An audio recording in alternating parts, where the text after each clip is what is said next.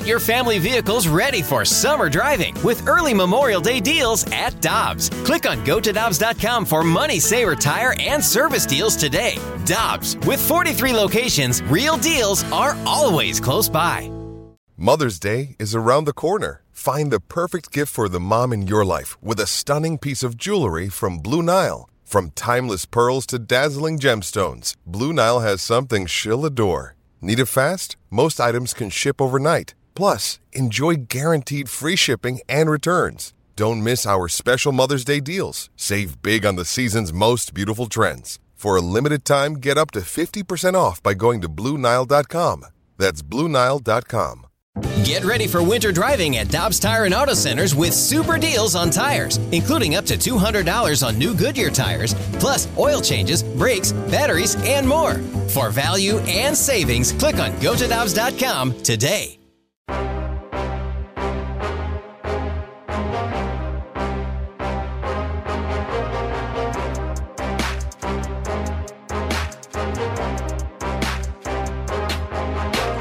With Mark Saxon, I'm Brandon Kiley. It's BK and Ferrario on 101 ESPN. Very happy to go out to the Brown and Crouppen celebrity line. We got Brad Ausmus, former Tigers and Angels manager, three-time Gold Glove catcher as well, joining us here on the show. Brad, thanks so much for the time today, man. How you doing?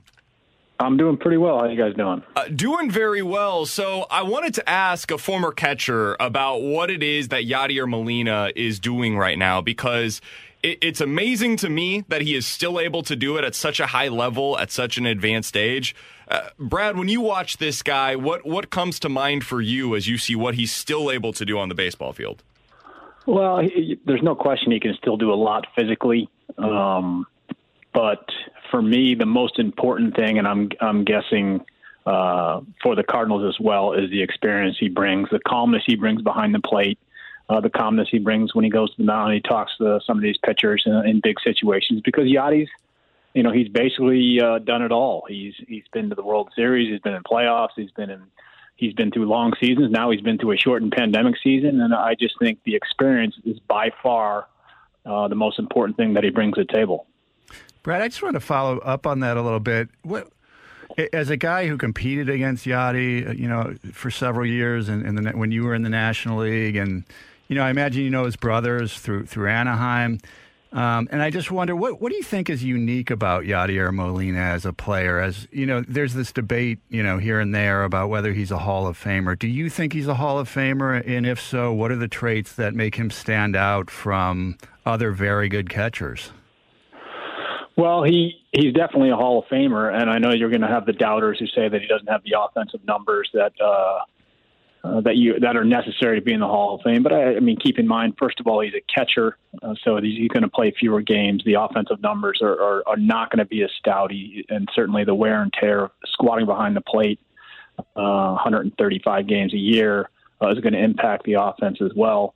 Uh, I think the biggest thing he brings to the table again is the defensive side. The experience goes with it, and you can't really measure it. You know, recently they've started to measure pitch framing, and he was very good at that, especially uh, early on. Uh, sometimes that deteriorates with age, but uh, the impact he has in calling a game and directing the game and directing the pitchers, and really being uh, the de facto captain. Um, he, they don't win the way they've been winning in St. Louis for the last 15 years without Yadier Molina. We're talking to Brad Ausmus, former MLB manager here on 101 ESPN. Brad, I wanted to ask you about another guy that I think probably is going to be a future Hall of Famer, and that's the new Cardinals third baseman, Nolan Arenado. I don't know how much you've managed against him, but certainly I would imagine you know what his reputation is. Uh, what are the Cardinals acquiring in Nolan Arenado? I, as you can probably imagine, this fan base is pretty thrilled about the fact that they've got him in the hot corner now. Yeah, he's a, a superior talent. I, I, you know, he's he's one of the best defensive third basemen I've seen, and uh, he's one of the best offensive third basemen in the game today. He, he he plays both sides of the ball. He brings an intensity. He has a flair that's going to be entertaining for the Cardinals fans, uh, and he just makes them better. Uh, you know, you got two solid rocks on both corners of that infield right now, and uh, uh, the window's wide open for them to go after a championship. It's interesting you say that because for so many years we've talked in St. Louis about acquiring that big bat. And then when they got one in Paul Goldschmidt, it was about acquiring that second big bat to get it behind him in the order. As a manager, uh, especially going up against a lineup like the Cardinals have right now, how how much does that change the way that you're able to pitch to the Cardinals lineup now that they have two guys that are really fearsome in the middle of the order with Goldie and Arenado? Well, you know, it's not like Goldie's going to get better pitches to hit because Arenado's hitting behind him. I think that's a little bit of a myth, especially nowadays, the way pitchers attack hitters with a lot of off-speed pitches. Uh, you know, back in back 15, 20 years ago, uh, if you had someone protecting you uh, behind in the lineup, you might see a fastball or two more. That's not going to happen with these two guys. Uh, they're both going to be pitched to, to unless the bases are loaded and you absolutely can't walk in a winning or tying run they're going to be pitched to get to be gotten out. They're not going to be pitched around in any way. Brad, we were also this is more of a generic kind of baseball question, but we were kind of curious, you know, comparing when you started as a player and how managers, you know, a manager's job was versus your final gig as a manager as you look at that that long stretch of years, how has a manager's job changed particularly with the way that front offices, you know, produce so much data now and, and, and send it down to the clubhouses. That part of it, and also just in terms of the the power dynamic, I guess, within teams. The you know the the relationship between the front office and the manager slash coaches um, is a lot more intricate now than it was when I first got to the big leagues in the mid '90s. I think back then it was you had the front office, you had the on-field staff, the front office uh, with some input from the manager, put the, the team together, and then it was the manager's job to run the team in the dugout and the clubhouse, and of course on the field. Uh, that is not the case anymore. Now there's a lot of collaboration. There's a ton, ton of information, and uh, you know, to some degree, obviously, the, the manager and coaching staff have to decide what information is really pertinent and valuable. Um, but the, it's it's the translation of the information from data to baseball speak that is probably the most important part mm. um, of that chain. Yeah, that's interesting. And do you do you think that uh, basically what's happening now is they're just running teams in a smarter way than they ever have, or do you think something's lost where you know a, a guy who'd been around baseball for forty years, a manager, let's say, could just sort of do it his own way based on you know what he sees and what he feels?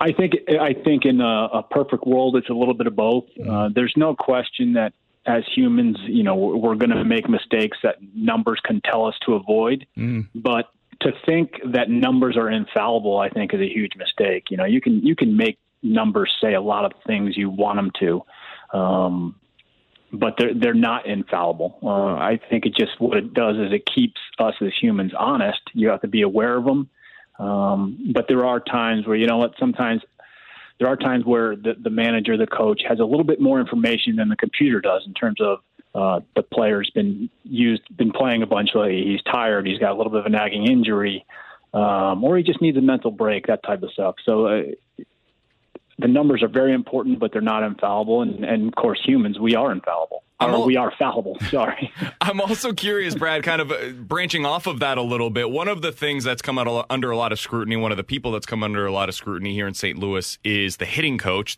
Not that that's unique to St. Louis, but how has that job in your mind changed over the years? Because I mean, we hear Jim Edmonds on the broadcast here in St. Louis all the time talking about it from a former player's perspective, but then you have the numbers that are thrown into it as well.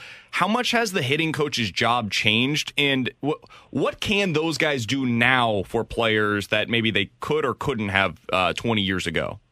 Uh, it's changed a ton. First of all, most teams have at least two hitting coaches. It's become such, it's, it's the most intensive coaching position on the staff. Uh, you, you, you usually have two nowadays. Some even have three.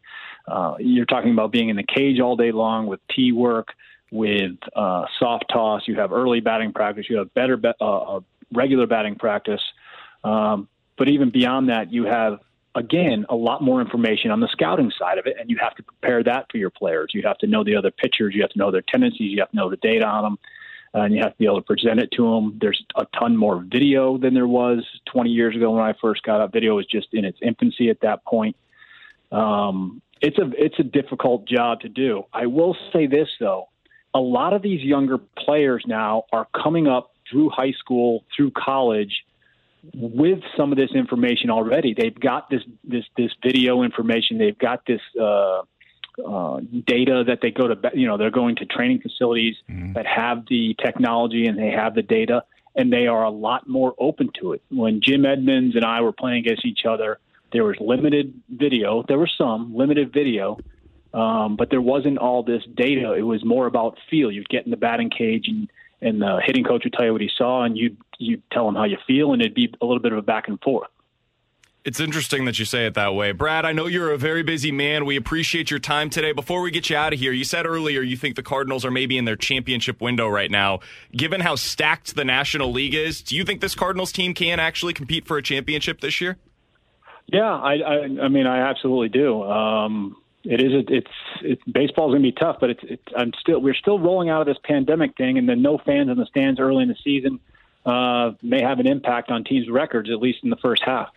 Interesting. Brad, thanks so much for the time, man. Appreciate you hopping on with us today. All the best to you, and we'll talk with you again soon.